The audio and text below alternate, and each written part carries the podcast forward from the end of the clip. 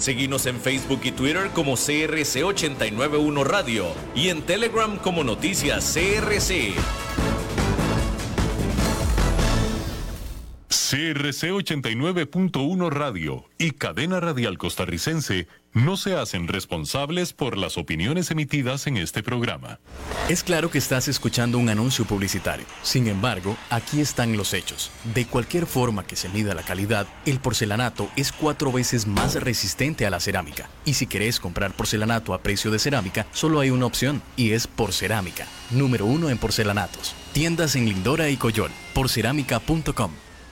Transcomer, puesto de bolsa de comercio, presenta a las 5 con Alberto Padilla.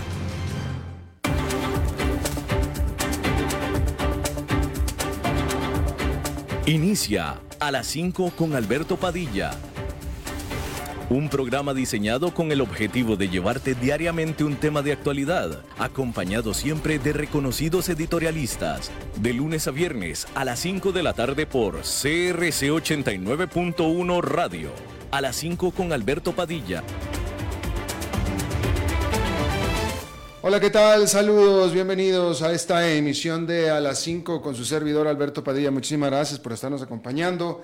Gracias por estar ahí. Le mando cálidos saludos desde la señal y las instalaciones de CRC 89.1 Radio en San José, Costa Rica, desde donde estamos transmitiendo hasta el punto en el tiempo y en el espacio en el que usted nos está escuchando, porque estamos saliendo en diferentes vías simultáneamente, por ejemplo en Facebook Live, en la página de este programa, a las 5 con Alberto Padilla. Estamos disponibles en el canal de YouTube de este programa Estamos en podcast en las principales más importantes plataformas para ello, como Spotify, Apple Podcast, Google Podcast y otras cinco importantes más. Aquí en Costa Rica este programa que sale en vivo en este momento a las 5 de la tarde se repite todos los días a las 10 de la noche aquí en CRC 89.1 Radio. También en vivo y solamente en Costa Rica estamos disponibles en CRC TV, canales 49.1 y 19.1 de la televisión abierta Estamos en el canal 549 de Liberty, estamos en el canal 54 de Plus TV y en el canal 63 de Cablevisión de Occidente, solamente en Costa Rica, solamente en vivo. Todos los demás, por favor, a la hora que usted quiera, en el lugar que usted quiera, a través del aparato móvil que usted elija. En esta ocasión me acompaña al otro lado de los cristales, tratando de controlar los incontrolables, el señor Campos, mientras que la producción general de este programa, siempre poderosa desde Colombia, a cargo del señor Mauricio Sandoval. Bien, vamos a comenzar. Eh, es un día bastante cargado de información. Vamos primero con esta notable nota desde, valga la redundancia, desde China, en eh, la que se informa que este país, el gobierno central de China, anunció que reemplazará al canciller King Yang, el ministro de Relaciones Exteriores, quien de la nada, así, de la nada, desapareció de la vista pública, desapareció de todo, de redes sociales, nadie lo ha vuelto a ver, nadie nada desde el 25 de junio fue la última vez que se supo de él, nadie lo ha vuelto a ver. Yang Ji, mejor dicho, Wang Yi, quien es un alto diplomático chino, quien ya había sido canciller de China, de hecho fue canciller antes de Qin Yang, ahora volverá a ser canciller. Los oficiales en China no han explicado la ausencia de King.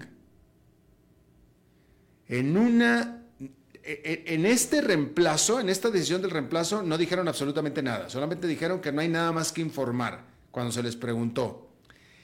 Cuando en este tiempo, hace unos días, el, todavía canciller King no apareció en un evento al que se supone que iba a aparecer, oficiales lo único que dijeron era que tenía problemas de salud y por eso no había aparecido. Fue lo único que dijeron y fue en ese momento. Ahora no han dicho absolutamente nada.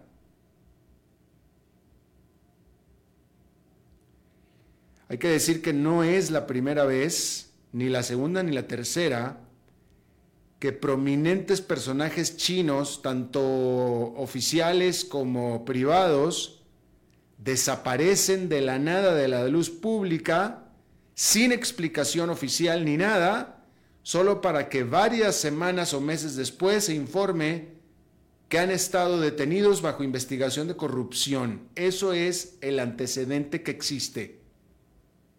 En este caso no se puede saber qué es lo que está pasando. Solamente sabemos que el canciller, bastante popular por cierto, porque había sido embajador de China en Washington, un día estaba en su oficina y de pronto ya no volvió más, no se ha vuelto a saber de él y hoy se anunció su reemplazo. De manera separada, Pan Gongsheng fue nombrado gobernador del Banco Central de China.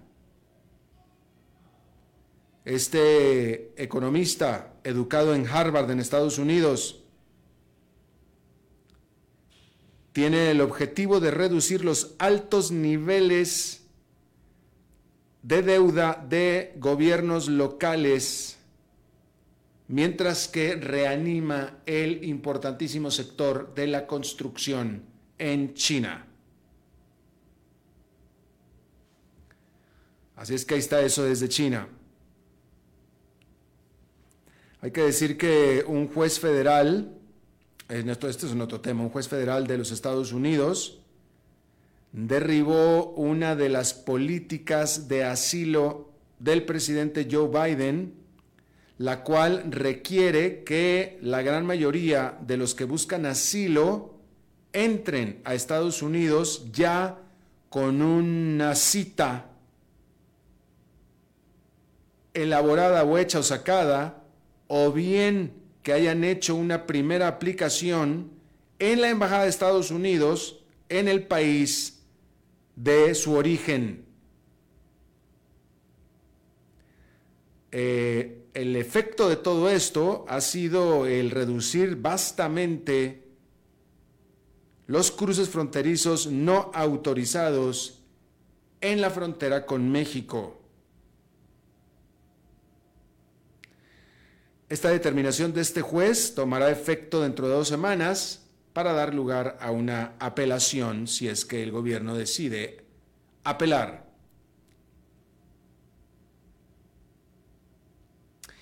El Departamento de Educación de los Estados Unidos abrió una investigación sobre si acaso la Universidad de Harvard, que es eh, presuntamente la número uno de los Estados Unidos en cuanto a su educación y en cuanto al nivel de educación y por supuesto en cuanto a costo también.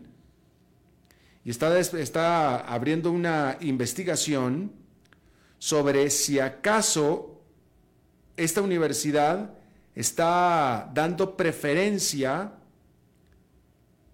para estudiar ahí a los hijos de exalumnos y si acaso esto es discriminatorio racialmente, dado que la gran mayoría de los estudiantes y ex estudiantes, históricamente la gran mayoría de los estudiantes de Harvard son de raza blanca.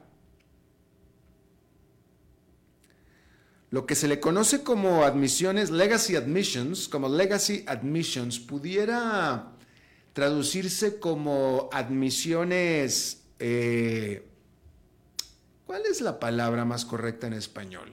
Ahorita alguien me va a corregir a mí en, uh, Facebook, pero eh, bueno, Legacy Admission se le llama esta práctica eh, y, es una práctica común, es una práctica común en Estados Unidos.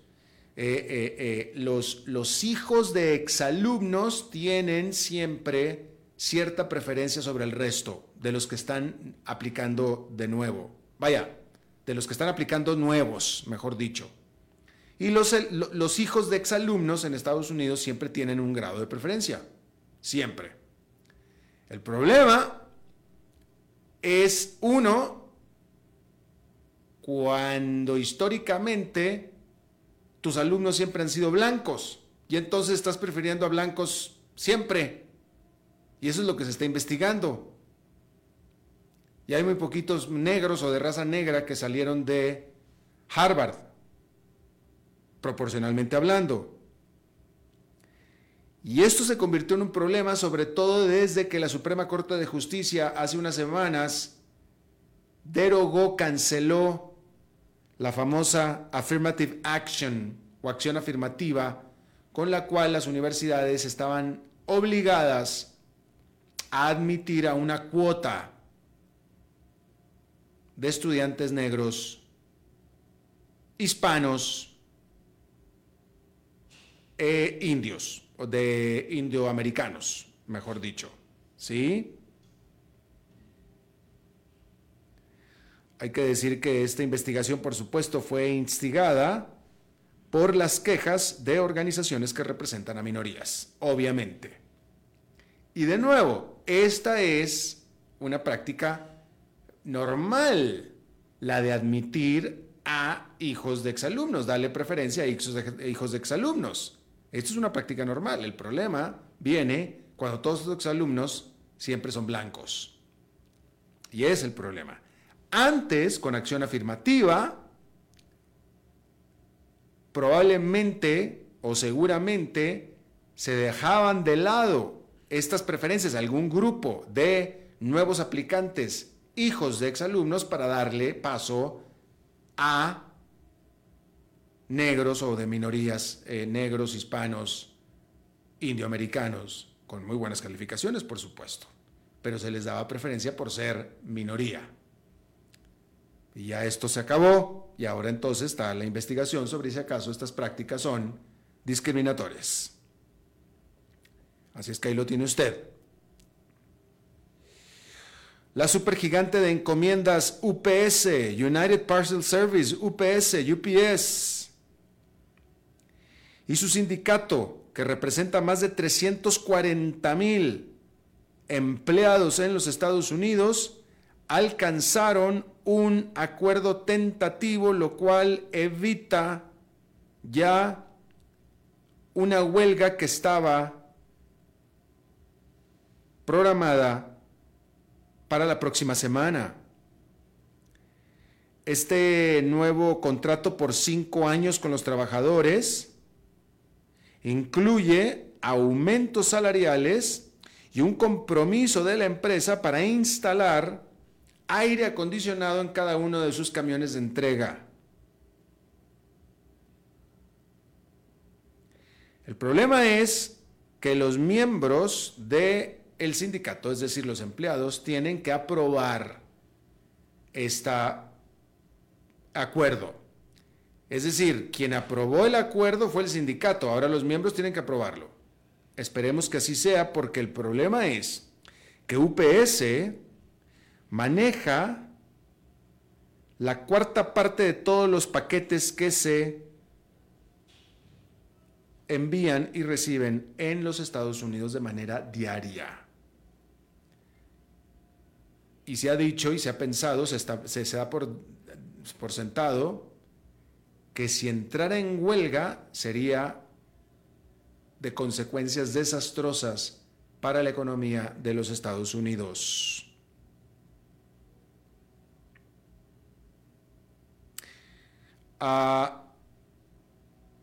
el Banco Bank de California acordó la adquisición de PacWest Bancorp, un prestamista regional, creando así un banco gigante, bueno, más grande, con activos por 36 mil millones de dólares y más de 70 sucursales en el estado de California.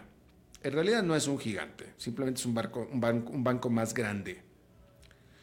Los depósitos en el PacWest cayeron durante la crisis bancaria que vivió Estados Unidos en marzo. Dos firmas de capital privado pudieron, ayudaron para que este acuerdo lograra concretarse. Centerbridge Partners y Warburg Pincus y lo hicieron mediante la inyección de capital como inversión de 400 millones de dólares. Y eso fue el lubricante que hizo que este acuerdo funcionara de manera adecuada. En Rusia, la Cámara Baja del Parlamento votó para aumentar el máximo de la edad de conscripción militar de los 27 a los 30 años. Esta legislación,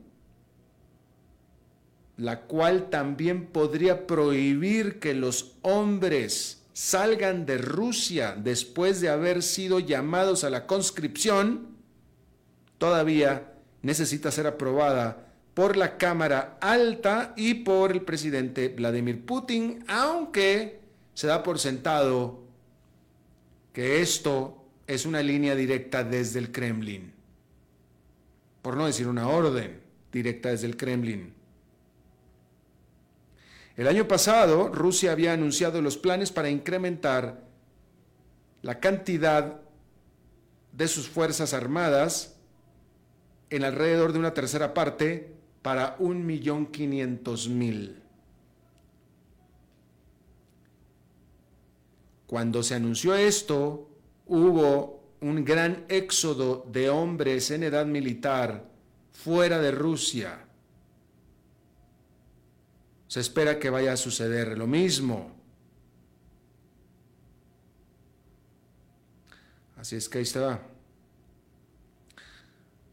Bien, hay que decirle que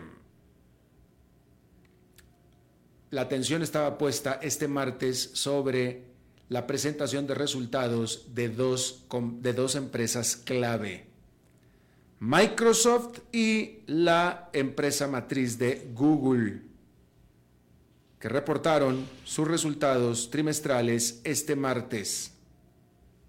Hay que decir que el crecimiento en los ingresos ha disminuido en ambas empresas durante los últimos 12 meses, porque el prospecto de una recesión global ha herido, ha hecho daño a las ventas de Google y al negocio de software para empresas de Microsoft. Sin embargo, a pesar de esto, las valuaciones de sus acciones han explotado. Y eso nada más por la eh, algarabía, la excitación que hay en torno a ChatGPT y a todo lo que tenga que ver con inteligencia artificial. Con lo que el desempeño de las acciones de estas empresas se ha desprendido del desempeño de hecho de sus resultados. Ingresos cayendo, acciones subiendo. Eh, no, no, no, no, no checa, no tiene mucho sentido. ¿Sí? Las acciones de Alphabet han subido un 37% en lo que va de este año mientras que las de Microsoft han subido un 43%, por supuesto que sobrepasando el que es de hecho un rally de 19% del indicador SP500. Y bueno, ambas firmas estaban esperando el aumentar sus ventas mediante la infusión de tecnología en sus productos, como puede ser en el caso de Google Search o Microsoft Word. Sin embargo, también están vendiendo acceso a herramientas de, inteligencia artificial a través de sus divisiones de computación en la nube. En abril pasado, Microsoft dijo que esperaba que la inteligencia artificial aumentara el crecimiento de sus ingresos en su división de la nube por un punto porcentual durante este trimestre, lo cual ciertamente suena bastante pequeño, pero a pesar de eso, las acciones sufrieron un rally. Finalmente, este martes en la mañana,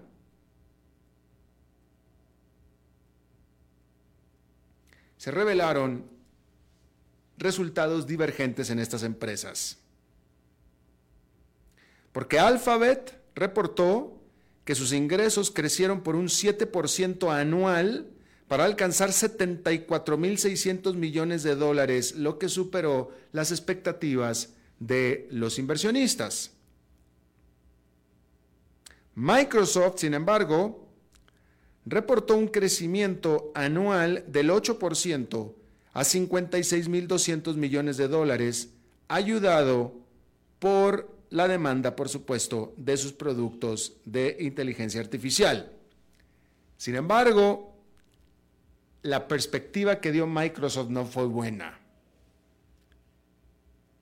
Y eso, por supuesto, que es un problema. La perspectiva no fue buena y eso hizo que cayeran las acciones de la empresa. De nuevo, han subido, han estado en carrera loca, han subido un 43%. En ese sentido, a Alphabet le fue un tanto mejor. Snap, ¿usted se acuerda de Snap? Las acciones de Snap cayeron un 4%. No, mejor dicho, no, las acciones no. Los ingresos de Snap cayeron un 4%. Es una empresa mucho más chica. Reportó ingresos por 1.100 millones de dólares. Y las acciones cayeron por eh, un 25, por un 20%, por un 20% en las operaciones después del cierre. Pero Snap es mucho más chica. ¿Sí? Snap tuvo ingresos por 1.100 millones de dólares. Alphabet tuvo ingresos por 74.600 millones de dólares. Y Microsoft por 56.000.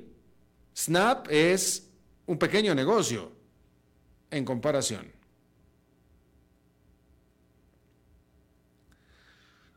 Bien. Cuando el Fondo Monetario Internacional dio su último estimado del crecimiento del mundo en abril, en ese momento advirtió al mundo sobre una recuperación volátil. En inglés más bien fue rocosa, una recuperación rocosa, una recuperación volátil para el resto del año. En gran parte porque en ese momento Estados Unidos estaba pasando por una crisis bancaria francamente espeluznante, que estaba causando muchísimo temor. Los observadores, entre los cuales me incluyo, en marzo, sobre todo en marzo, pero también en abril, estábamos bastante asustados con lo que podía venirse. Y por lo visto el Fondo Monetario Internacional también. Pero eso fue entonces. Ya estamos a julio y hoy la economía del mundo resulta que comprobó ser mucho más resistente y si quiere incluso mucho más resiliente. Porque desde mayo ningún banco estadounidense ha colapsado y el que colapsó en mayo no fue gran noticia. Y los mercados financieros están en boom. Y el crecimiento se ha mantenido sólido durante el primer semestre de este año, a pesar de los grandes aumentos de tasas de interés al estar los bancos centrales tratando de luchar contra la inflación. Bueno, pues este martes el Fondo Monetario Internacional hizo una actualización de su estimado de crecimiento para el mundo y lo hizo al alza. En abril pensaba que el planeta, la economía del mundo o la economía global, que es como más comúnmente se usa, crecería 2,8% durante este año. Hoy está estimando que el crecimiento será de 3%. Son 0,2 puntos porcentuales bastante buenos, ¿eh? Bastante buenos. Y un crecimiento de 3% de la economía global, de 3% no es poco. No es poco. Sin embargo, hay que decir que con todo y esto, la economía del mundo no está fuera de peligros, porque tanto el Banco Central de Estados Unidos, que es la Reserva Federal, como el Banco Central Europeo, todavía se espera que sigan aumentando sus tasas de interés tan pronto como este, este miércoles y jueves, mañana y pasado. Este miércoles Estados Unidos, el jueves Europa. Y mientras que la inflación de precios está disminuyendo, muchos economistas temen que el desempleo tenga que aumentar de manera importante para que así los bancos centrales quiten el dedo del botón de aumento de tasas de interés. Porque en ambos casos necesitan, quieren, han dicho, han puesto de objetivo a la inflación en el 2%. En el caso de Estados Unidos está todavía en 3, en 4, discúlpeme, está en 4. Todavía falta. En el caso de Europa está más alto todavía. Por lo tanto, se pueden esperar en el caso de Europa definitivo más aumentos de tasas de interés. Y hay que decir que últimamente no todas las noticias económicas de impacto mundial han sido precisamente positivas específicamente en China, que se ha convertido en el primer socio comercial de muchísimos países, notablemente de nuestra América Latina. Porque resulta que la economía de China, de manera muy notable, ha estado desempeñándose por debajo de las expectativas cuando originalmente se estaba esperando que este año fuera de boom para la economía de este país. Y de boom hubiera sido también para los socios comerciales. Así es que, como lo es o lo era típicamente con Estados Unidos, ahora lo es con China. Cuando, Estados Unidos, cuando China estornuda, a otros países les da una pulmonía. Y ese es un problema. Bueno, con todo el Fondo Monetario Internacional está pensando que el mundo crecerá en 3% este año, que no es menor. Ahora, hay otra economía que está trastabillando, hay otra economía que está dando señales de debilidad. Y esa es la economía más grande de Europa, que es Alemania. Muy pocos países en toda Europa están creciendo tan poco o más lento como lo está haciendo Alemania y la perspectiva es bastante nebulosa porque un indicador bastante seguido sobre la economía alemana que es el IFO, el, índice IFO o el IFO Index, este martes mostró que la confianza de los negocios y de las empresas cayó por tercer mes consecutivo. En junio, este indicador estaba en 88,6. En julio cayó a 87,3. Y fue una caída mayor a la que se estaba esperando. Y se da después de que el indicador de gerentes de compra arrojara un resultado también similar al, otro. Esto y esto se informó el lunes. Concretamente, este indicador, el de los gerentes de compra, mostró una caída continua y más pronunciada de lo esperado en la manufactura, en la industria manufacturera. Aunque ya habíamos hablado de esto, la industria de servicios de Alemania está mostrando señales de fortaleza. Hay que decir que de manera notable, apenas en marzo, el canciller alemán Olaf Scholz había afirmado que eh, Alemania entraría en un ritmo de alto crecimiento. Desde marzo no lo ha vuelto a decir. No lo volvió a repetir, simple y sencillamente. Bien. Vamos a hacer una pausa y regresamos con nuestra eh, entrevista de hoy. A las 5 con Alberto Padilla por CRC 89.1 Radio.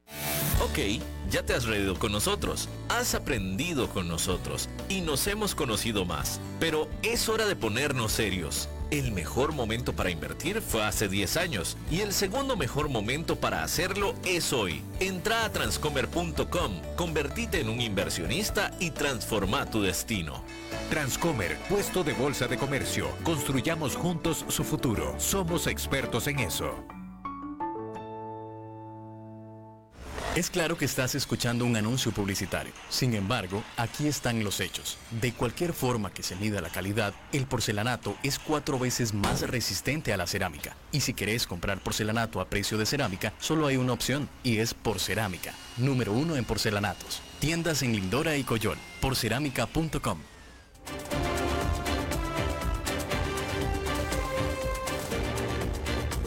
Seguimos escuchando a las 5 con Alberto Padilla.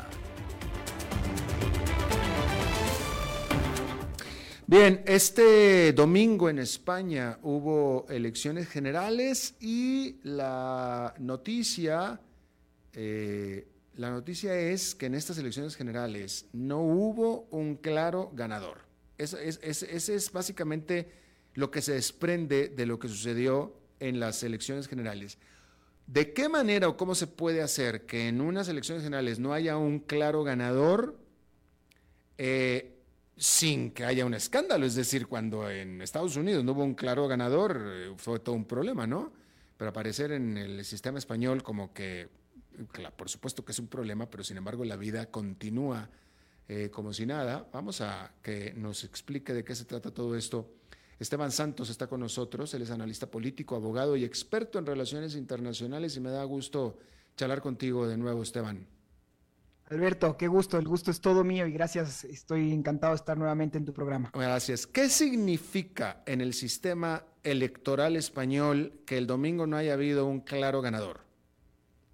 Eh, haces bien en mencionar justamente la, diatribia de cómo es que hay un resultado inesperado y no hay caos y la vida sigue, y sobre todo para los latinoamericanos. Exacto. Porque no, no terminamos de entender este sistema presidencialista que tenemos nosotros, pues en España no es así. Es un sistema parlamentario. Entonces, no porque tú ganes, que es lo que le pasó al PP con el señor eh, Alberto Núñez Feijóo, es que voy a gobernar España. Entonces, solo para terminar de explicarlo, ¿qué es lo que ha pasado? Parecía que la derecha iba a tener una victoria contundente. Pues hace tan solo eh, hace un par de meses, pues estábamos hablando de que Sánchez tuvo que, el actual eh, premier, el Pedro Sánchez, tuvo que disolver eh, el, el, Parlamento, convocar a elecciones anticipadas, porque de las elecciones municipales, pues la izquierda había sufrido un rotundo retroceso. Entonces su socio estratégico, Unidos Podemos, se desplomó y eh, parecía entonces que la extrema derecha iba a gobernar España y que España se volvía y se sumaba este, a estos movimientos que están en Europa Occidental, pues tomando importantes espacios de poder. Pues bien, se llaman a las elecciones anticipadas. ¿Y qué es lo que terminó al final pasando? Pues en mi criterio, Alberto, que yo creo que muchas personas, y así como muy bien nos supo decir Abascal, el representante de Vox, que muchas personas ya se hicieron el abrigo del oso sin antes haberlo casado. Y entonces gana las elecciones, yo me atrevo a decir el centro. A ver, el Partido Popular es la primera fuerza ahora en España, tiene 136 escaños, pero el PSOE no, no solo que no se desplomó, sino que le siguió muy de cerca con 122 escaños. ¿Y por qué esto es importante? Porque el número mágico en España es 176. Si tú tienes 176 escaños, puedes gobernar y formar un gobierno. ¿Y qué termina pasando ahora? Que el PP tiene una victoria agridulce porque ganando pierde Y el PSOE tuvo una pérdida con felicidad porque sabe que no, van a, eh, no va a poder llegar la extrema derecha de Vox, pero sobre todo que Sánchez podría volver a ser gobierno si es que, y aquí viene el elefante gigantesco en la mesa, si es que llega a consensos con los partidos minoritarios y ahí sí se abre una caja de Pandora que, que, no lo podríamos todavía terminar de anticipar las consecuencias como tal. Precisamente, pero entonces, ¿Pedro Sánchez se queda como jefe de gobierno? Bueno, ¿qué es lo que pasa ahora? Lo, que el, el sistema dicta que quien gana las elecciones del partido mayoritario, en este caso Feijo, tiene que intentar hacer una coalición, como lo ha dicho tiene que notificarle a su majestad, al rey de España, y decirle, bueno, pues vamos a intentar. Se da una primera votación. Si no se llega a este número de los 176, pues segunda elección. Y si en esta segunda no se da, pues tendremos que volver a una elección, que sería eh, una locura porque España pasaría de tombo en tombo ya un buen tiempo. Y recordemos que en este momento España, a través de Pedro Sánchez, ostenta la presidencia de la Comisión de la Unión Europea. Entonces hay una pausa, un, sentir de, contener el aliento, porque no se sabe qué es lo que va a terminar de pasar. Y te repito, para mí es muy importante tomar nota de qué es lo que pasa con las minorías, porque en estas minorías tenemos que la tercera fuerza sí es la extrema derecha, pero que yo creo que ha demostrado a los españoles que finalmente están más acercados al centro. O sea, tienen unos 3 millones de votantes, pero de 35 escaños, de 55, perdón, pasaron a 33. Entonces, normalmente están entre el 15 y el 12% de la población. Pero la cuarta fuerza ya llega a la izquierda, la, la, sumatoria de todas las fuerzas de la izquierda de la actual vicepresidenta Yolanda Díaz. Entonces, tampoco le suma, tampoco llegan a los 176. Entonces tenemos que regresar a ver a quién, a Junts por Cataluña, que recordemos está gobernado por quién, por este señor Puigdemont, que en este momento sí se encuentra eh, exiliado fuera de España, en esta ciudad mítica de Waterloo, eh, que tiene una orden de detención eh, por sedición y que esos siete votos sí le podrían dar a Sánchez un, un nuevo periodo, pero a cambio lo que están pidiendo es el indulto y que se dé pues este eh, un nuevo, más que un nuevo, lo que están pidiendo abiertamente es que se pueda dar un referendo de independencia. Entonces parecen que las posiciones tal vez no se pueden conciliar ahí, pero creo y termino diciéndote que la izquierda, comillas, la puede tener un poco más fácil, porque la derecha, básicamente nadie se quiere sentar en la mesa con la extrema derecha de Vox y por lo tanto el PP, en mi criterio, tiene un, un camino cuesta arriba. Qué revolú qué bochinche, como dice por acá también. Eh, ahora, una pregunta, no es la primera vez, yo recuerdo hace unos 10 años, aproximadamente 8 o 10 años, que España pasó por una circunstancia similar, que hubo, se llamó varias veces consecutivas a elecciones porque no se lograba formar un gobierno. Correcto, eso le pasó al señor Rajoy. Y, al final, ¿qué es lo que terminó eh, entendiéndose? Que él no, pese a que el PP, una vez más, había ganado dentro de la mayoría de los escaños, no pudieron formar un gobierno. Entonces, yo creo que Pedro Sánchez termina siendo el 4 por 4 de la política española, porque Pedro Sánchez ha demostrado ser un zorro viejo cuando se trata del manejo de la diplomacia. Saludos, ¿cómo están? Bienvenidos este a la emisión del viernes de Red Democrática, el programa que suma voces, que eh, conversa todas las áreas de la política nacional, todo lo que tenemos que saber y todas las ideas que pues, eh, tenemos que aportar para poder construir la Costa Rica que queremos y en donde deseamos que nuestros hijos y nietos puedan vivir es eh, lo que aquí se co-crea con todos los diferentes panelistas que tiene Red Democrática y que la finalidad es generar esa sensibilidad, temas importantes, pero también encontrar todos los, eh, los plus o las respuestas a los graves problemas que se puedan estar generando. Ganó otra vez un status quo en donde los españoles todavía no saben quién les va a gobernar, pero me atrevo a decirte, Alberto, que finalmente es la izquierda la que sale mejor parada y Pedro Sánchez está mucho más cerca de volver a tener una legislatura que las aspiraciones de quien ganó eh, el señor Feijo. ¿Y, cuál es el problema de origen? Eh, eh, ¿Cuál es el problema de fondo, mejor dicho? Que Pedro Sánchez es muy mal, muy poco, muy, muy poco popular, muy mal gobernante. ¿Cuál es el problema? Mira, hay, hay algunas explicaciones y todo depende siempre desde qué lado de la orilla del río lo quieres ver. La eh, Vox, el partido de extrema derecha, por ejemplo, hizo una campaña muy fuerte en contra de la migración, en contra de la homofobia, perdón, a favor, pues es un partido homófobo directamente y es un partido que quería, y lo dijo abiertamente, eh, retirar y restringir todas estas libertades o todos estos cambios que se han dado en España con eh, los temas tabús, ¿no? El matrimonio igualitario, el aborto, la eutanasia y eh, todo lo que tenga que ver con parejas homoparentales. Entonces, eh, yo creo que ese fue un discurso que ganó en gran parte el, discurso pues español. Creo que Pedro Sánchez tampoco es que ha tenido el mejor de los eventos, el mejor de los mandatos. Solo proponer un ejemplo, lo que fue el reconocimiento o el, quitar este estatus este del pueblo saharaui a lo que es ahora el conflicto con Marruecos ha, destapado un montón de, de llagas al interior de España. Y uno dice a cambio de qué entonces, si uno analiza, bueno, tenemos en un momento de una invasión rusa a Ucrania, cuando el precio de la energía se disparó en el mundo, y España hace este cambio cuando podía convertirse en una de las principales potencias de energía en, España y por lo tanto en Europa, eh, en este momento, uno, no, no, termina de entender por qué estos, estos cambios sin sentido, y pues bueno, la economía española sí está pasando un momento muy complicado al interior igual de la Unión Europea. En todo caso, Alberto, te repito, en este momento hay que entender que no hay un ganador, que la izquierda perdiendo ganó, pero que si es que vamos a tener un gobierno, se tendrán que dar las alianzas, sobre todo con estos partidos que pueden levantar un poco de, púas, como es eh, Bildu, como es Junts por Cataluña, y que creo que eh, estarán mucho más, entre comillas, acercados a querer coincidir con las izquierdas que sentarse a votar, como te repito, con un partido de Abascal que es abiertamente, eh, como te digo, homófobo, pero sobre todo que se ha, eh, se ha dedicado a disparar a todo el que no piense igual a él y por lo tanto es muy difícil poder crear una alianza en ese sentido. Y sí, y si no se logra, habrán de llamar a elecciones este mismo año otra vez nuevamente. Nuevamente estaremos evocados en España cuando se le, se le notifique al rey que no se pudo formar un gobierno y entonces tendremos una tercera votación. Y eso, por supuesto, como, como tú muy bien lo sabes, le hace mal a la economía, le hace mal a las inversiones y todo el mundo quedaría todavía suspenso a ver qué es lo que estaría haciendo una de las principales de las top cinco economías de Europa en este momento. Claro. Esteban, eh, perdóname, eh, ah, te voy a hacer una pregunta muy puntual eh, porque escuchándote a ti y estaba reflexionando en otro, en otro país que está teniendo un proceso es que hablando sobre las derecha y extrema derecha, ¿no? ¿Está siguiendo eh, a Israel? Sí, sí, cómo no.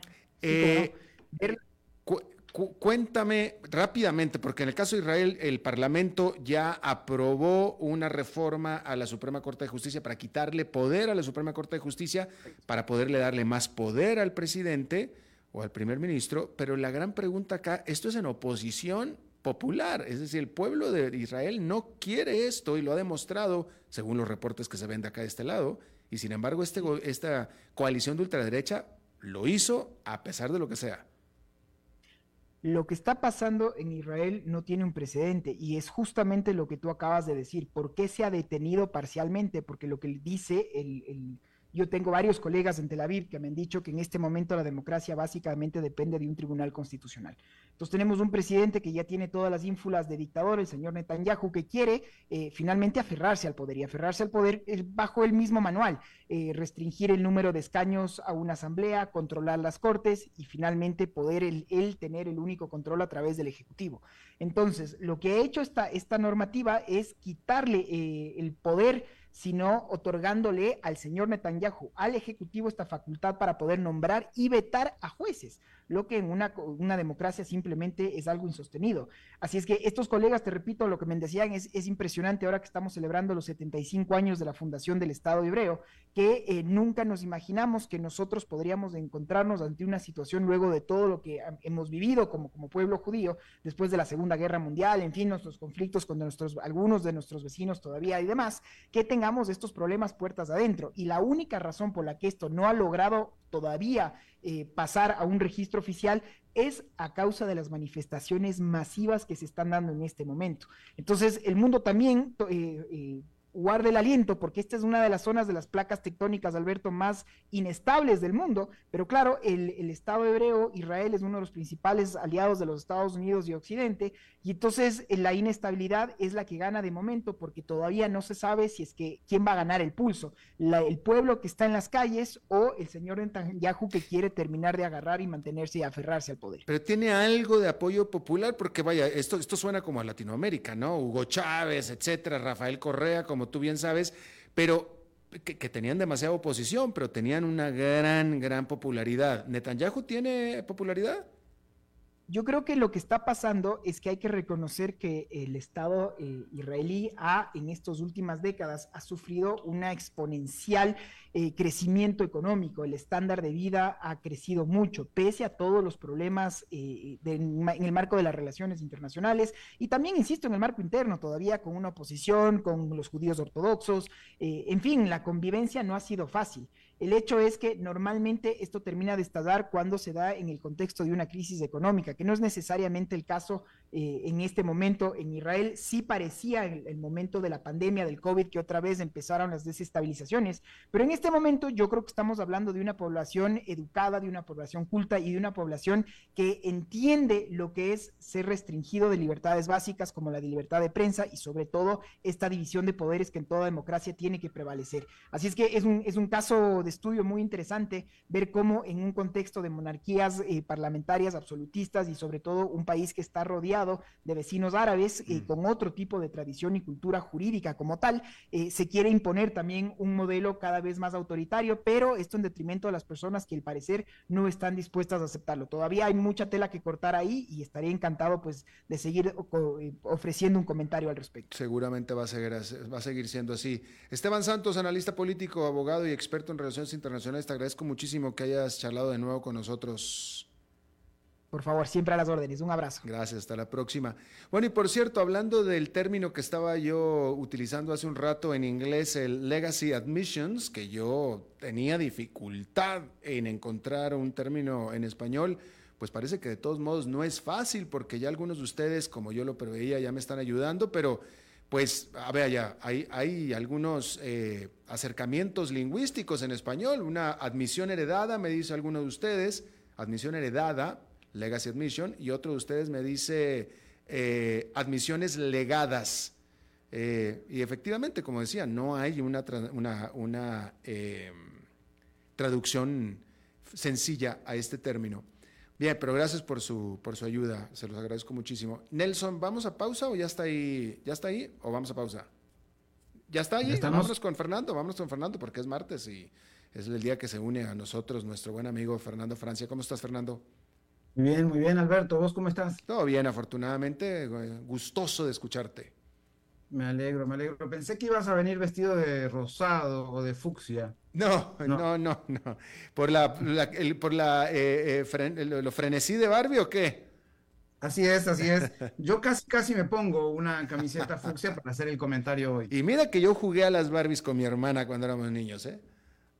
Ahí va. Y sos de una generación, seguramente, quizás no lo pensabas en ese momento, pero en ese momento estaba eh, toda la furia feminista sobre las Barbies. Ajá. Y vamos a ver cómo, cómo va este comentario, porque tiene que ver un poco con eso.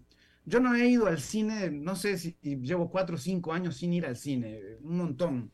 El, el mundo post pandemia ya se me hizo costumbre, ¿no? Y, y, hoy estamos viendo un fenómeno que nos devuelve un poco al tiempo prepandemia.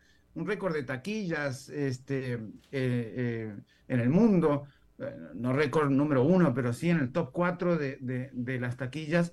Y lo sorprendente es que el mundo se polariza ahora por dos estrenos de cine simultáneos. Cuando estamos polarizados por absolutamente todos los temas, ahora también por este. Un fin de semana taquillero como pocas veces, ¿no? Ahora, eh, eh, uno de los estrenos es la película Barbie. Yo soy de una generación que entendió que Barbie era un prototipo imposible de mujer, de niña, de mujer, eh, no, con ese mandato de, no máximo, no más de 50 kilos, porque la balanza ya venía impresa los, menos de 50 kilos en, los juguetes, pero además alta, rubia, platinada y una morfología absolutamente imposible en una humana. Era considerada lo menos feminista que podías imaginar, pero eran los 70s y los 80s. Y de hecho, Gloria Steinem, una prominente periodista, escritora y activista feminista, dijo en su momento que Barbie era prácticamente todo aquello de lo que el movimiento feminista intentaba escapar. Pero de repente una directora de cine, que también se define como feminista, toma a la muñeca con la que jugaba ella misma y decide hacer una película resignificando al objeto. Para Greta Gerwig, la, la, directora de la película, estamos en constante conversación con objetos inanimados y esos objetos nos definen, ya sea a favor o en contra de, pero nos definen. Lo que entiende la directora es que la historia de Barbie es la pelea que se ha desatado por la propia muñeca. Toma el toro por los cuernos y expone el conflicto de una sola vez, como si fuera un viaje espiritual de la muñeca. De la película no voy a hablar mucho más porque no la he visto, pero lo que sí vi es cómo la polémica se levantó desde un inicio, pero para mi sorpresa no con el protagonismo de las feministas en su contra, sino con la ya recurrente polarización conservadores progresistas. Y en la revisión de esa confrontación, me entero de una película cuyo tema es el tráfico de menores mm. y pienso, el mundo al revés. Las feministas defendiendo a la Barbie y los conservadores asustados por el tráfico de personas. Sonidos de Libertad es la historia de un exagente de la CIA que, con la fuerza de sus creencias religiosas, logra desarticular bandas de tráfico de niños. La resignificación de Barbie la entiendo. Es una cuestión de mercado y de adaptación a los tiempos actuales. El héroe de ayer se convierte en el tirano de mañana a menos que se crucifique o resignifique a sí mismo hoy, decía el mitólogo estadounidense Joseph Campbell. Barbie mutó su relato de mujer que debes ser hacia pretensiones feministas de puedes ser lo que quieras. Ahora, si vas a ver a Barbie, sos fanático progre. Y si vas a ver Sonido de Libertad, sos un fundamentalista cristiano. Pero al final todo sirve para agrandar la grieta. Se le conoce como grieta a esa fisura de la convivencia en sociedad en que los relatos de uno y de otro lado son tan enfrentados que ya no pueden convivir. La polarización, pues, el debate fundamentalista, fundamentalista de todos lados. Unos gritan que los otros se creen moralmente superiores, los otros vociferan que los unos tienen los no tienen valores. Entiendo que en un referéndum o en un proceso electoral aparezca la polarización, la grieta, pero en un par de estrenos simultáneos de cine, creo que estamos yendo a extremos sin retorno si no nos damos cuenta que estamos eh, obligados a convivir. ¿Crees que podamos revertir eso o siempre habrá sido así, Alberto? Oh, yo creo que siempre ha tenido algún grado de así, pero no a este extremo, como tú bien eh, señalas. Eh, yo tampoco he ido a ver Barbie, ni creo que la vaya a ver. Eh, igual que tú, yo hace más de cinco años que no voy al cine. Ahora que estás tú exponiendo este caso, tal vez pueda tener yo algo de curiosidad de ir a ver a Barbie nada más para, para, para, para conocer más sobre esto, este, esto que tú estás planteando. Pero sobre la otra película, Sonidos de Libertad se llama, ¿no es cierto? Sí. Sonidos de Libertad. Este, eh, eh, es, interesante cómo, eh, como tú dices, la arropó un cierto grupo de, de personas. aparentemente es un buen filme, es una buena película en general para todo público, no tiene que ser alguien... no tienes que pertenecer a un grupo en específico para, para disfrutarla. Es una buena historia, pero sí se em, eh, ahora, ahora todos tenemos dentro de nuestro grupo de amigos y dentro de incluso parientes y de la círculo familiar a los conspiracionistas, ¿no? Y, este, eh, y muchas veces eh, todo es conspiración, todo es una conspiración y ya, ya, ya uno que, que es periodista y que no cree en las conspiraciones, es difícil ya debatirlos, ¿no? Pero en este sentido de esta película en particular, que está en cartelera, porque ahí está en cartelera la película, y va a venir a Costa Rica, va a venir a toda América Latina como si nada, se creó toda una teoría de la conspiración en el sentido de una historia que se creó un cierto grupo de personas de cómo hubo presuntamente grupos de poder muy interesados en que la película no se hiciera y no saliera en cartelera. Y bueno, y salió Trump a eh, decir todo lo que su gobierno había hecho en cuanto a detener ese tráfico de niños y a recomendar la película. Bueno, pues ahí está, pero entonces ahí está todo el cuento que se armaron de todos los grupos de poder que, que no querían que la película saliera y que bla, bla, bla, bla, bla. Y la película ahí está. La película está como si nada. O sea, la película está. Se habla de ella, porque en los grupos conspiracionistas lo que sucede es que se dice, nadie está hablando de esta película y todo el mundo habla de Barbie. Eh, la gente habla de lo que quiere, digamos, y obviamente el poder de, de, mercadológico, el mercado técnico de, Barbie es absolutamente eh, eh, fuertísimo. Y va a ganar la conversación en redes sociales sin duda, y como la ganó, como todos ustedes saben, salir a la calle este fin de semana era ver eh, un montón de gente vestida de, rosado fucsia. Pero eso es una, una, tendencia global a seguir líneas que te dicta el mercado sobre tendencia, sobre consumo, sobre vestimenta y, demás. Pero igual también los medios hablan de la otra película. O sea, no veo yo barreras informativas, comunicacionales, pero bueno, uno no, no, no lo ve todo. Tampoco me he enterado de, eh, de esa película en su, eh, que la, veré pues, pero en su, em, e, en esas barreras, en esa, en esa conspiración que, que aparenta haber alrededor de ella, ¿no? Exactamente, porque pues, de nuevo, ahí está la película, dirán lo que dirán, pero la película ahí está. Y la podemos ver. Y claro, y la podemos ver. Y toda la conspiración es de cómo hubo tantos grupos que no quisieron que estuviera. Ah, yo no sé si es cierto, lo cierto es que ahí está. Pero Así como puedes no verla también si querés, la otra película o cualquiera, o ver las dos o no ver ninguna. Exactamente. Fernando Francia, muchísimas gracias. Bueno, un abrazo. Y si vas al cine me invitas. Vamos a ver Barbie juntos. Vamos juntitos. Hasta luego, Fernando. Ah.